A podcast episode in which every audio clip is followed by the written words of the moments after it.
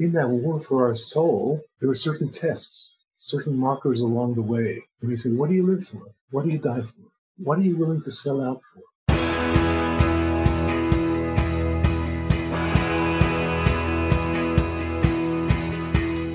Welcome to The One You Feed. Throughout time, great thinkers have recognized the importance of the thoughts we have.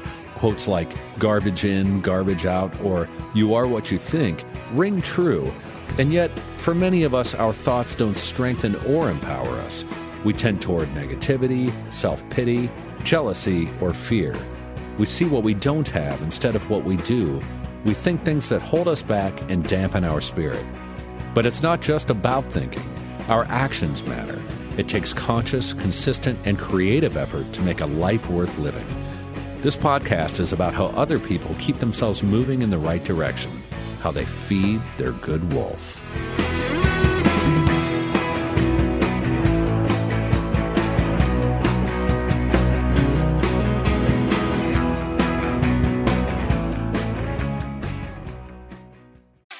Zigazoo has made me zigzag. What I mean by that is, I swore I would never let my kids on social media, but now I'm setting them loose on Zigazoo. Zigazoo is a space for kids to post videos they've created and to share them with other kids just like them. Videos that are moderated by actual people. And since there are no comments or messaging, you don't have to worry about social trolling. Zigazoo, the world's largest social network for kids. Download the Zigazoo app today. Are you ready to move your career forward? Make your comeback with Purdue Global and get college credit for your work, school life, or military experiences. With these credits, you may have already completed up to 75% of your undergraduate degree. You've worked hard to get where you are. It's time to get the recognition you deserve and earn a degree you'll be proud of, one that employers will trust and respect. When you take the next step in your life and career, make it count with Purdue Global, Purdue's online university for working adults. Start your comeback at purdueglobal.edu. Thanks for joining us. Our guest on this episode is Eli Jaxon-Bear. Eli founded and currently teaches through the Leela Foundation, a nonprofit organization dedicated to world peace and freedom through universal self realization. Eli is the author of many books, including the one we discuss here An Outlaw Makes It Home The Awakening of a Spiritual Revolutionary. Hi, Eli. Welcome to the show. Oh, thank you, Eric. Thank you so much for having me on. It's a pleasure to have you on. We're going to talk about your latest book, An Outlaw Makes It Home The Awakening of a Spiritual Revolutionary, in more detail in a moment. But let's start like we always do with the parable. There is a grandfather who's talking with his grandson. He says, In life, there are two wolves inside of us that are always at battle. One is a good wolf, which represents things like kindness and bravery and love and the other is a bad wolf, which represents things like greed and hatred and fear. And the grandson stops and he thinks about it for a second and looks up at his grandfather and he says, Well, grandfather, which one wins? And the grandfather says, The one you feed. So I'd like to start off by asking you what that parable means to you in your life and in the work that you do. Well, I would say ultimately what it comes down to is the discovery of who's feeding once you know who you are that's feeding, you'll know what it is you want to feed. So generally, we subconsciously identify with both of the characters, both the good wolf and the bad wolf, and we go to war with ourselves. But in the end, when you find out who you really are, it's no contest of who you feed. There's no choice. It just becomes the obvious continuation of yourself. So as long as we see the good wolf and the bad wolf as both separate from ourselves and identified with both of them as ourselves, we have conflict. But when we discover who we are and we disassociate from both wolves, find the truth of ourselves, then we see our true nature, which is compassion and love and conscious understanding. And then there's no question of feeding or not feeding. Then you simply are as you are. But as we begin, there is like a war for our soul. It's a war of, the impulses of the animal versus the impulses of the divine, you could say. And so, in that war for our soul, there are certain tests, certain markers along the way. And we say, what do you live for? What do you die for? What are you willing to sell out for? What are you willing to stay true for? And those tests define us, define our character, and give us the capacity to be the good wolf, to be the compassionate, loving, kind being that we are. And to the degree that we sell out to our egotistical animal nature of selfishness, greed, and me and mine, to that degree we lose our capacity to stay true to ourselves because we've sold ourselves for a price. That's wonderful. Tell me a little bit about when you say true self. I know that part of the answer is it can't be defined in the words that we're going to use. So, understanding that, let's do your best. Okay, so to know your true self, you have to look away from your false self. And you could say, turn away from the bad wolf. So to turn away from what you believe you are already. So you can't find your true self as long as you believe you know who you are. And we all are born into an identity. We are told our name. It gets repeated to us until we remember it and imprint it. We're told this is our body and these are our parents and this is our environment. And we get conditioned and trained to say, this is who I am. So you ask anybody in the world, who are you? They say, oh, I'm Eli. And what does that mean? Well, that means that I'm this man with this age and this family and these parents. And that's who we, we believe we are. That's what we call myself. When I say true self, is to find what's behind the scenes, what's deeper than the name, What's deeper than the body? What's before your thoughts? What's before me and mine? Here for a moment. You just drop me and mine. What's left is your true self. One of the things that you talk about in your videos and your books that I've read is this real commitment to finding your true self and that that commitment has to come above everything else that you have to be willing to give up everything to find your true self. And I'm asking this question from a very personal angle, right? So I have had several what you would consider sort of classic awakening moments where the unity of consciousness and all that is presented to me and I see it and it's clear and um, they last for a period of time, then they fade. And I find myself saying, oh, yes, I really want to go back to that. That's what's most important. And I head that direction. But then I get distracted and I go a different direction. And then the, the urge comes back. I follow it and, and I find this this back and forth dance. And so what I'm curious about is what do we do in these moments where that's not the most important thing? Where despite realizing on some level maybe that I don't like the word should, but should be the most important thing, or that's where the deepest lasting happiness, but where that desire, that that urge goes a little bit more underground. And, and again, I'm asking that from a personal sense because I seem to do this little bit of back and forth. Most people do. And so the issue then is to find out for yourself what it is that you're making more important and to tell the truth about that. Because you know, everyone says, "Oh, I want freedom. I want enlightenment. I want love," and then they go off and get lost in their day to day. So, to give yourself fully, you have to be willing to tell the truth about the places where you're not fully, and examine it for yourself. Is this really more important? And if it is, give yourself to that. And if it isn't, stop indulging. And then you get to the point where you see it's so obvious and clear. And then you have a clear choice. I don't want to indulge anymore. I want to be myself. And then there has to be a great tolerance for whatever arises without taking it personally. Because the tendency will be to, when the next moment where you lose focus arises, to say, oh, I'm not good enough, or I didn't do it, or I should go back. But what if the spaciousness allows for that as well? If you are silence, silence has no problem with noise. But as soon as noise appears, if you use that to justify, oh, I've gone off and I should be doing something else, that's just more mind stuff. And so this leads me into one of the things that I really wanted to discuss with you. And in order to to frame it up, we I'm going to need to tell a little bit about your your backstory. And again, your book, "An Outlaw Makes It Home," is uh, is an absolutely fascinating read. You've led quite uh, quite an interesting life. But what I'm really interested in is that at one point you began to incorporate NLP, neuro linguistic programming, the Enneagram, and hypnosis into a unique form of therapy that you were delivering.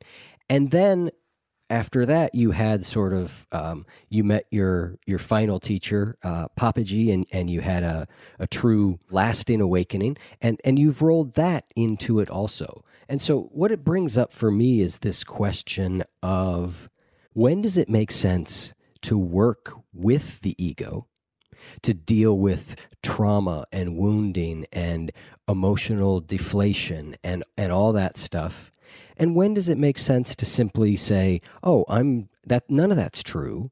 I'm going to look right here to the great truth." How does all that play out in your mind when you work with people or when you're training therapists in your school? Well, first you have to know what someone wants. When you find out what you really want, that's the beginning. Most people don't know what they want. Most people have a set of conditioned wants and, and beliefs I should be this way. I should have that. I should be different. Whatever it is, people have a whole variety of conditioned wants and desires. When you get it all boiled down to what do you really want, then the real work begins. Then, if trauma arises, you deal with trauma. If trauma doesn't arise, you don't deal with trauma. It's really dealing with what's presented. And what's presented will be determined by what it is that you want. That frames the discussion. And then, yes, sometimes it's appropriate to deal with trauma, and sometimes it's not. And it's really not a rule. It's really what is presenting, because you have to realize what you're talking about is a, you call it a journey. So where does the journey start? You said it starts in different places. It doesn't. It always starts with me. And where does it end? It ends with I. So, how far a journey is it from me to I? None. That's it. That's the truth. And then, if you stay true to that, you'll be tested. All of your, your secondary needs and wants and desires will come up to tempt you to say, Oh, what about this? Oh, what about that? And if you then, instead of following that, you stay true, you'll deepen. If you do follow that, you learn, oh, this is what I'm putting in front of it. Is this more important? Do I want to follow this? And then you learn from that. So either way, it's all a learning experience. And you guys talk about these three levels of therapeutic intervention. And the first you describe as symptom cure and habit control as the first level. Is it necessary to I'm just going to use this word because no better one comes to mind, master each level in order to go to the next level? Not at all. Not at all. I, I, we teach those three levels because you'll have a whole variety of people showing up who want help. And some people just want to help because they want to stop smoking or they want to change some part of the behavior. So you can deal with them at that level. Others show up and they're wounded emotionally, psychically, wounded. And so you deal with them at that level. Others show up and they have already seen through that, or they're already penetrated into something deeper and more fundamental. So there's no need to ever give yourself any um, steps along the way. But if steps appear, you take them. But you just go straight home. And then if you go home, you go from me to I, and you are as you are. Then, if something arises, you deal with it. If trauma comes up, beautiful, deal with it. it. Doesn't matter. It still doesn't stop you from being yourself. You don't recommend spiritual practices, meditation, necessarily. Everything's useful. I meditate. I love meditating. I spent, uh, I was in a Zen monastery. I mean, I loved it. I was, I spent years with my Chinese teacher doing Taoist yoga. I love it. It's all useful for training the mind and body but it's not useful for waking up. Because if you look at the ones who woke up, you look at the Buddha, he didn't have a practice. You look at any of the enlightened Zen masters, they didn't have a practice. The practice is always trying to teach someone else to do what you've done differently. Buddha sits under a tree and says, I'm not getting up until I get it. Whatever it takes, come and get me. I am sitting here until I get it. It's that willingness, that immovable willingness is all that's required. Then people after him say, Oh, I'll sit for 20 minutes a day, then I'll get enlightened. Or I'll sit for an hour, or I'll go on a sesshin for a week. The Buddha didn't say, I'm going to sit for an hour, I'm going to sit for a week. He said, I'm sitting until I get it.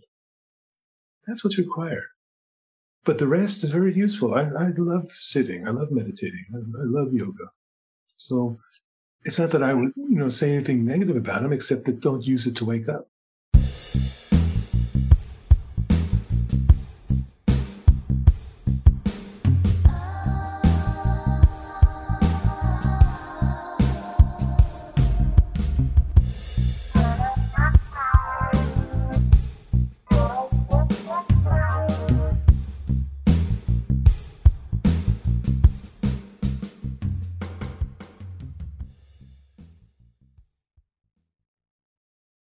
Ready to unlock a world of entertainment? Philips Roku TV has America's favorite TV streaming platform built in, so you can watch live TV, catch every game, discover must see shows and hit movies, and get all the best streaming apps in one place, like iHeart for all your favorite music, radio, and podcasts. Watch what you want when you want. Immerse yourself in entertainment with premium 4K picture and sound for every budget, with sizes for every room. Find your perfect Philips Roku TV today, online or at your local Walmart and Sam's Club. Hi, I'm Antonia Blythe, and this is 20 Questions on Deadline. Joining me today is Alison Brie. Welcome, Allison. We got second place in my seventh grade lip sync contest for one of the songs on that album. The one that was like, You've already won me over. Oh, that's a good one. Yeah. It's a very of all slow. The, of all the options. In spite of me. Like, what did we do? It's so slow. Don't forget to listen to 20 Questions on Deadline. Thank you again, Allison. Thank you.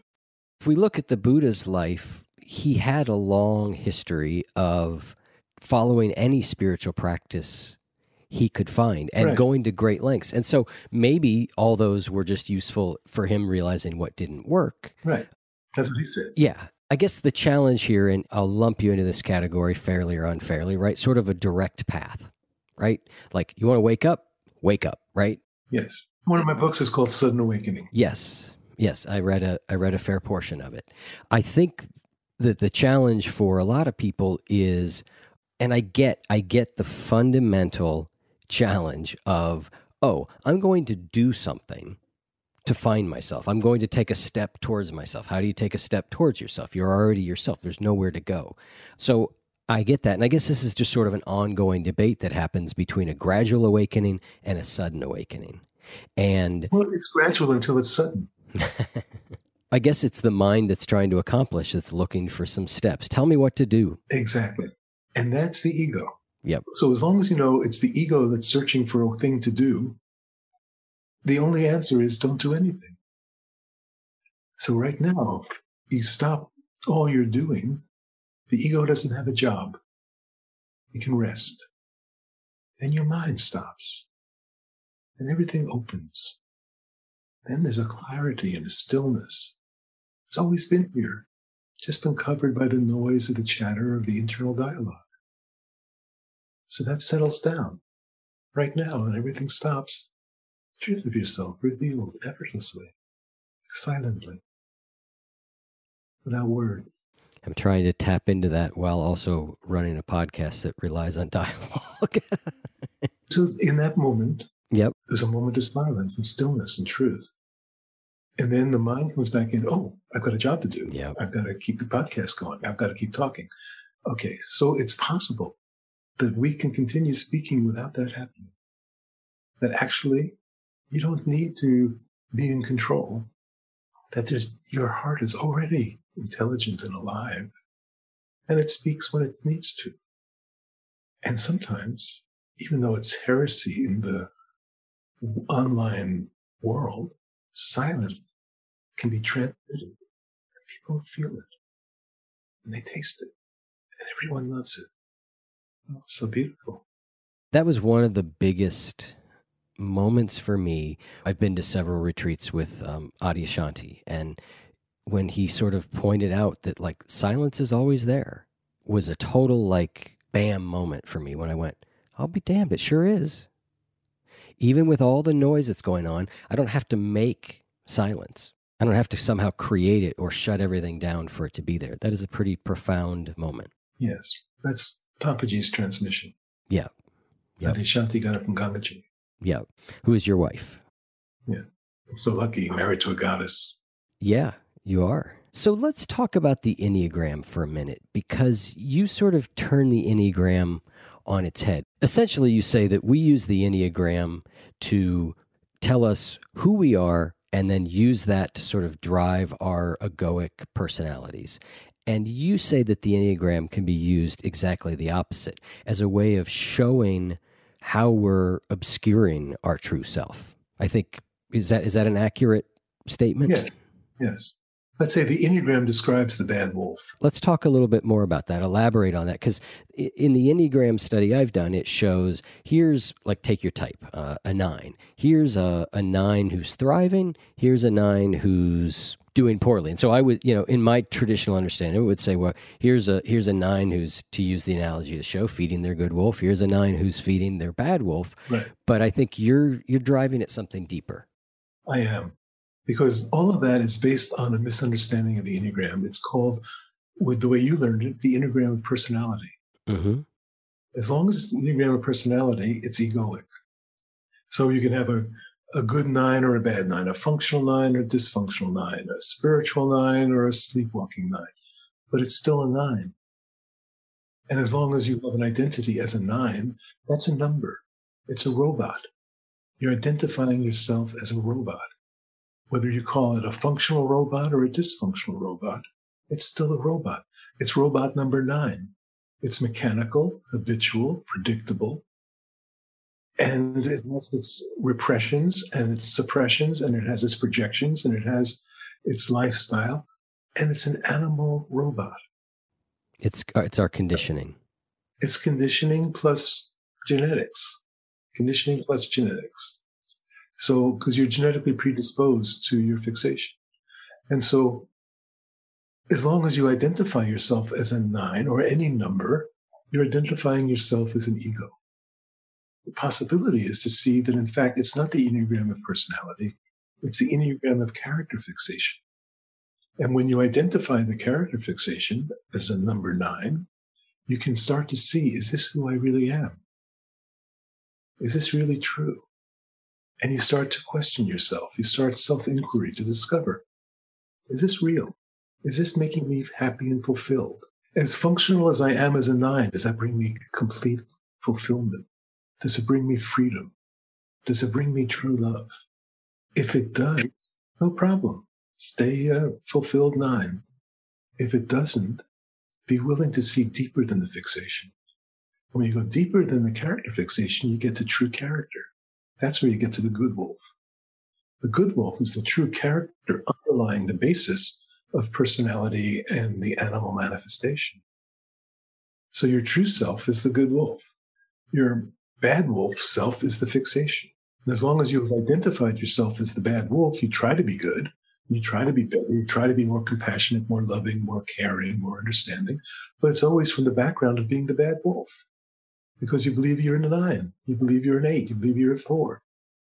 And you're trying to be a better one of those. And as good as you get at it, it's never enough. That's the point. If it worked, no problem. I'm, I'm totally a functional kind of guy. If it works, no problem. If it doesn't work, find out. Check it out. Go deeper. Then you see, well, is it enough to be a functional nine? Is it enough to be a spiritual seven? Is that really satisfying? Is it really fulfilling? If it isn't, then you start to see, well, maybe that's the act. Maybe that's the animal act. And I'm acting as if I'm the animal trainer, but actually you're acting as an animal in the act, as the act. So the possibility is to wake up from the whole act, wake up from the show. Then the show continues. It's not like it stops, but you're not identified with it. You're not taking it personally. You show up as a character in the play without having uh, a stake in it, without having to prove that you're good enough, prove that you're lovable, prove that you're smart enough, prove that you're good enough. Prove that you're more functional. Doesn't all of that is like finished. Then you have free form. You can actually show up in the play and be creative, be spontaneous, be alive, be free.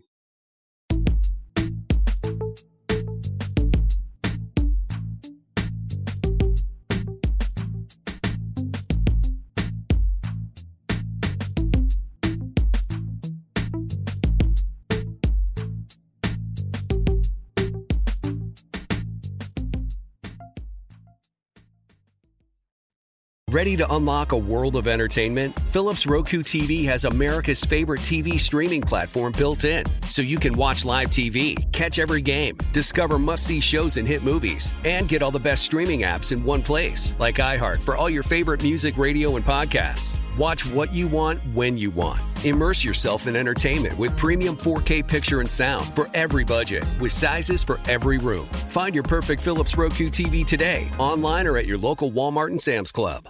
Hi, I'm Antonia Blythe, and this is 20 Questions on Deadline. Joining me today is Alison Brie. Welcome, Allison. We got second place in my seventh grade lip sync contest for one of the songs on that album. The one that was like, You've already won me over. Oh, that's a good one. Yeah. It's a very of all slow. The, of all the options. in spite of me. Like, what did we do? It's so slow. Don't forget to listen to 20 Questions on Deadline. Thank you again, Allison. Thank you. Talk to me about how recognizing our character fixation. So, as a nine, what is the character fixation of a nine? Sleepwalking. It's the best way to describe a nine is you think of our cousins, the gorillas. Gorillas are nines. They basically sit around and eat all day. They're very social. They hang out. They don't get into fights. And even when there is a challenge to the harem, another male comes along, they don't fight to the death. They don't kill each other. They do postures. They puff themselves up. They grunt. They run at each other. They charge a couple times till it becomes quite obvious who the bigger one is and the other one leaves. It's basically a very social, peaceful society because rage has been so deeply avoided that they're not going to kill each other. So the nine fixation avoids rage and is feeling angry all the time and sublimating. So the nine, in order to be friendly and kind and good and helpful, will say yes and mean no.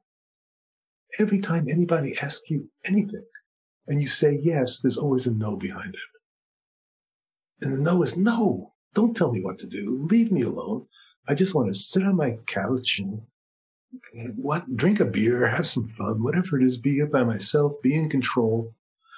I'm angry when someone else is in control. I'm angry when I have to do what I don't want to do. But I can't let anybody know that because I want to be a loving, nice guy. And so you sleepwalk on top of it. Make believe that's not there. And to make believe it's not there, you have to go numb to yourself. And to go numb to yourself, you have to be ignorant of what's already there. That's ignoring the truth. That's the first ignorance that we all fall into as you enter this Enneagram. Nine is the core of it all. We all are these big gorillas, angry and making believe we're not, wanting to be alone and yet being social, saying yes when we mean no. And then all the other fixations really just come out of that first core one. So the first step is to start to tell the truth to yourself. When you say yes and you mean no, what's really going on? I mean, I've had nine say to me, you know, I never realized I am pissed at everything all the time. This was, was a shocking revelation. So then when you start to notice it, you start to own it. Then you start to be able to have the integrity to say yes when you mean it and to say no when you mean it. Then this brings up this enormous possibility of rage. And rage, don't want to feel rage, I could kill somebody. You don't want to kill somebody. You're a good guy. You're nonviolent. But there's this animal rage that has to be met. And if it's not met, it's ignored. And if it's ignored, you're living in ignorance. When it's, met, you actually are meeting the passion of your animal nature, which is what fires up and lives this life. You become more alive. You become more present. You become more capable of being in the moment. because you're not having to say yes when you mean no. You're not having to ignore. And that's the, that's the start of life. That sounds like becoming a more functional nine, though, saying no when I mean no. Becoming a functional human being. Right, right. Functional human being is good. We like that. well, that's what I find interesting about your work is the potentially working at multiple layers. Yes, but it's not a functional nine because the nine fixation in its nature avoids rage. That's the bottom of it. Nine fixation, the idealization is I am comfortable. To say yes when you mean yes and no when you mean no is not comfortable. Mm-hmm. So it's actually going against the fixation. It's not being a functional nine, it's being a dysfunctional nine of being a functional human being. And so, in your view, the Enneagram always points us to I don't know if you'd use this word or not, but it came to mind uh, our fatal flaw. Sure. Well, Gurdjieff calls it the chief feature. The chief feature? Yes. So, the first person to teach the Enneagram in the West is uh, Gurdjieff, who was a mystic philosopher from Armenia, right? Teaching Russia mm-hmm. before the revolution there. And he said everybody has a chief feature. And he said this the Russians he was working with, if they ever knew their chief feature, they would die of shock. They are so deluded into who they think themselves to be compared to their actual the way they are in the world. So, mm-hmm. so there's a the flaw is this first ignorance. It's the first falling asleep and ignoring the truth. You often talk about that all of our experience, and you pull this in lots of different places, but you talk about how all of our experience has a mental, emotional, and a physical component. And then the ego encapsulates all three of those. Could you talk a little bit about that? You know, it's interesting. That first starts with Aristotle. Aristotle said that we humans have three spirits or three souls or three body minds. He said, first, there's a vegetative. So we each have a vegetative body. And Aristotle says the vegetative is the foundation and necessary. And out of that comes what he called the animal spirit. And out of that, said comes the human spirit. By the animal spirit, we're talking about emotions. We all have the animal emotions. All animals have rage and all animals can feel hurt. All animals feel sad. We have an emotional animal body. And then what he called the human, he said was the rational thinking. And so human rational thinking is beyond emotions. It needs the animal body just as the animal body needs the vegetative body. And when you think about vegetative intelligence, just consider it for yourself. Imagine we had this stack of chemicals that we call a body that we were carrying around with us that we had to keep at an exact temperature all the time no matter where we were. We could take this sack of chemicals up onto a mountain or under the ocean or fly in or into the snow or into the tropical jungle. And if it goes off by just a few degrees, it dies. Too hot, too cold, it dies. That's our level of our vegetative intelligence that keeps us functional and alive. It's remarkable. That we could never do. Right. If we had to count our heartbeats or think about our breathing or worry about our what our blood pressure or our body temperature, impossible. Or digest. Digestion. Exactly. and so extract nutrients. intelligence and... that we have. Vegetative. Then we have this animal intelligence, which is the emotional body. Very, very strong. And then we have this mental intelligence, which is the rational thinking mind. And all of that gets encapsulated into me. So this idea of me says, uh, it's my body and these are my feelings. These are my thoughts. This is my life and these are my parents and this is my partner or my future. And this idea of me and mine becomes this bubble. And we then project our universe around the walls of this bubble. And the way you know you're projecting is that it's all about me. No matter where you are or what's going on, it's always about me. We are always the center of the universe. So this me-centric view of reality, that it's my world and my work and my life and my creativity and my art and my problems and my money is all a projection, an egoic projection of me and mine. And it's a bubble. And the amazing thing is, the first person to pop this bubble was Pythagoras. Pythagoras is the root of the Enneagram. Pythagoras is where the Enneagram comes from. And Pythagoras is the first one who called the universe the cosmos. Cosmos is a Greek word, and it means both harmony and interconnectedness. And by calling the universe a cosmos, he suddenly took it from being me centric or person centric or earth centric to being universally centric, to being universe centric. That was brilliant. That's 2,500 years ago that Pythagoras has this insight. And then he sees that all of it is based on mathematics and harmonics. And the Enneagram was his model for how you integrate mathematics and harmonics to describe the motion of uh, materialization in the universe. And then I can never say his name. Gurdjieff yes, was Gurdjieff. the Gurdjieff was the one who did the modern version of what we know as the Enneagram. Well, he's the first one who presented it in the West, and the best. If you were interested, you read uh, "In Search of the Miraculous," which is a book by one of his students, Ouspensky, that Russian mathematician, mm-hmm. who took copious notes and puts the whole system in place. But what I've discovered is everything that Gurdjieff is teaching there, he got from Pythagoras, from the mystery schools that still carry the Pythagorean teaching. But really, the modern incarnation comes from Oscar Ichazo. Oscar Ichazo was a Chilean, started his mystery school in Chile, in Arica, Arica, Chile, called the Arica Institute. And he's the first one who teaches the Enneagram of personality, which is what you learned. And so mm-hmm. Oscar taught it to Claudio Naranjo, who was a Chilean psychotherapist living in Berkeley. And Cla- I learned from Claudio and Claudio's students, Kathy Speeth and others. So Claudio took it to Berkeley where it became fleshed out with psychological depth and insight. And then it was taught as the Enneagram personality. Helen Palmer and I both had our first Enneagram books going to the same publisher.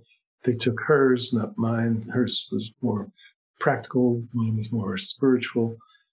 And that's how it spread. So it spreads from Helen Palmer, really, her Enneagram personality, who got it from Claudio, who got it from Chile, from uh, Oscar Ichazo. Very interesting.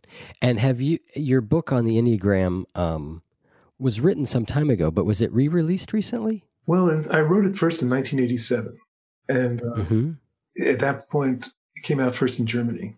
But then I did a new version, and now we're I've just updated the, the recent one from Fixation to Freedom and added this part about Pythagoras, which I've just recently discovered. I've been searching for this now for 30 years and I finally found the link. Well, we are at the end of our time for uh, the main part of the interview. You and I are going to do a brief post show conversation afterwards where I'm going to ask you to tell a couple of the stories from the book, uh, An Outlaw Makes It Home, which are just fascinating. You're sort of like a, a, a cultural history of, of the U.S and a, and the spiritual movement to me. I mean, there's just so many touchstones in there that that we all see that you were right in the middle of. So I'm looking forward to that. Listeners, if you're interested in the post show, you can get those by becoming a supporter of the show. Oneyoufeed.net slash support. Eli, thank you so much for taking the time to come on the show today. I've really enjoyed talking with you. Oh, it's been fun, Eric. Thank you so much for having me on. Okay. Bye. Bye.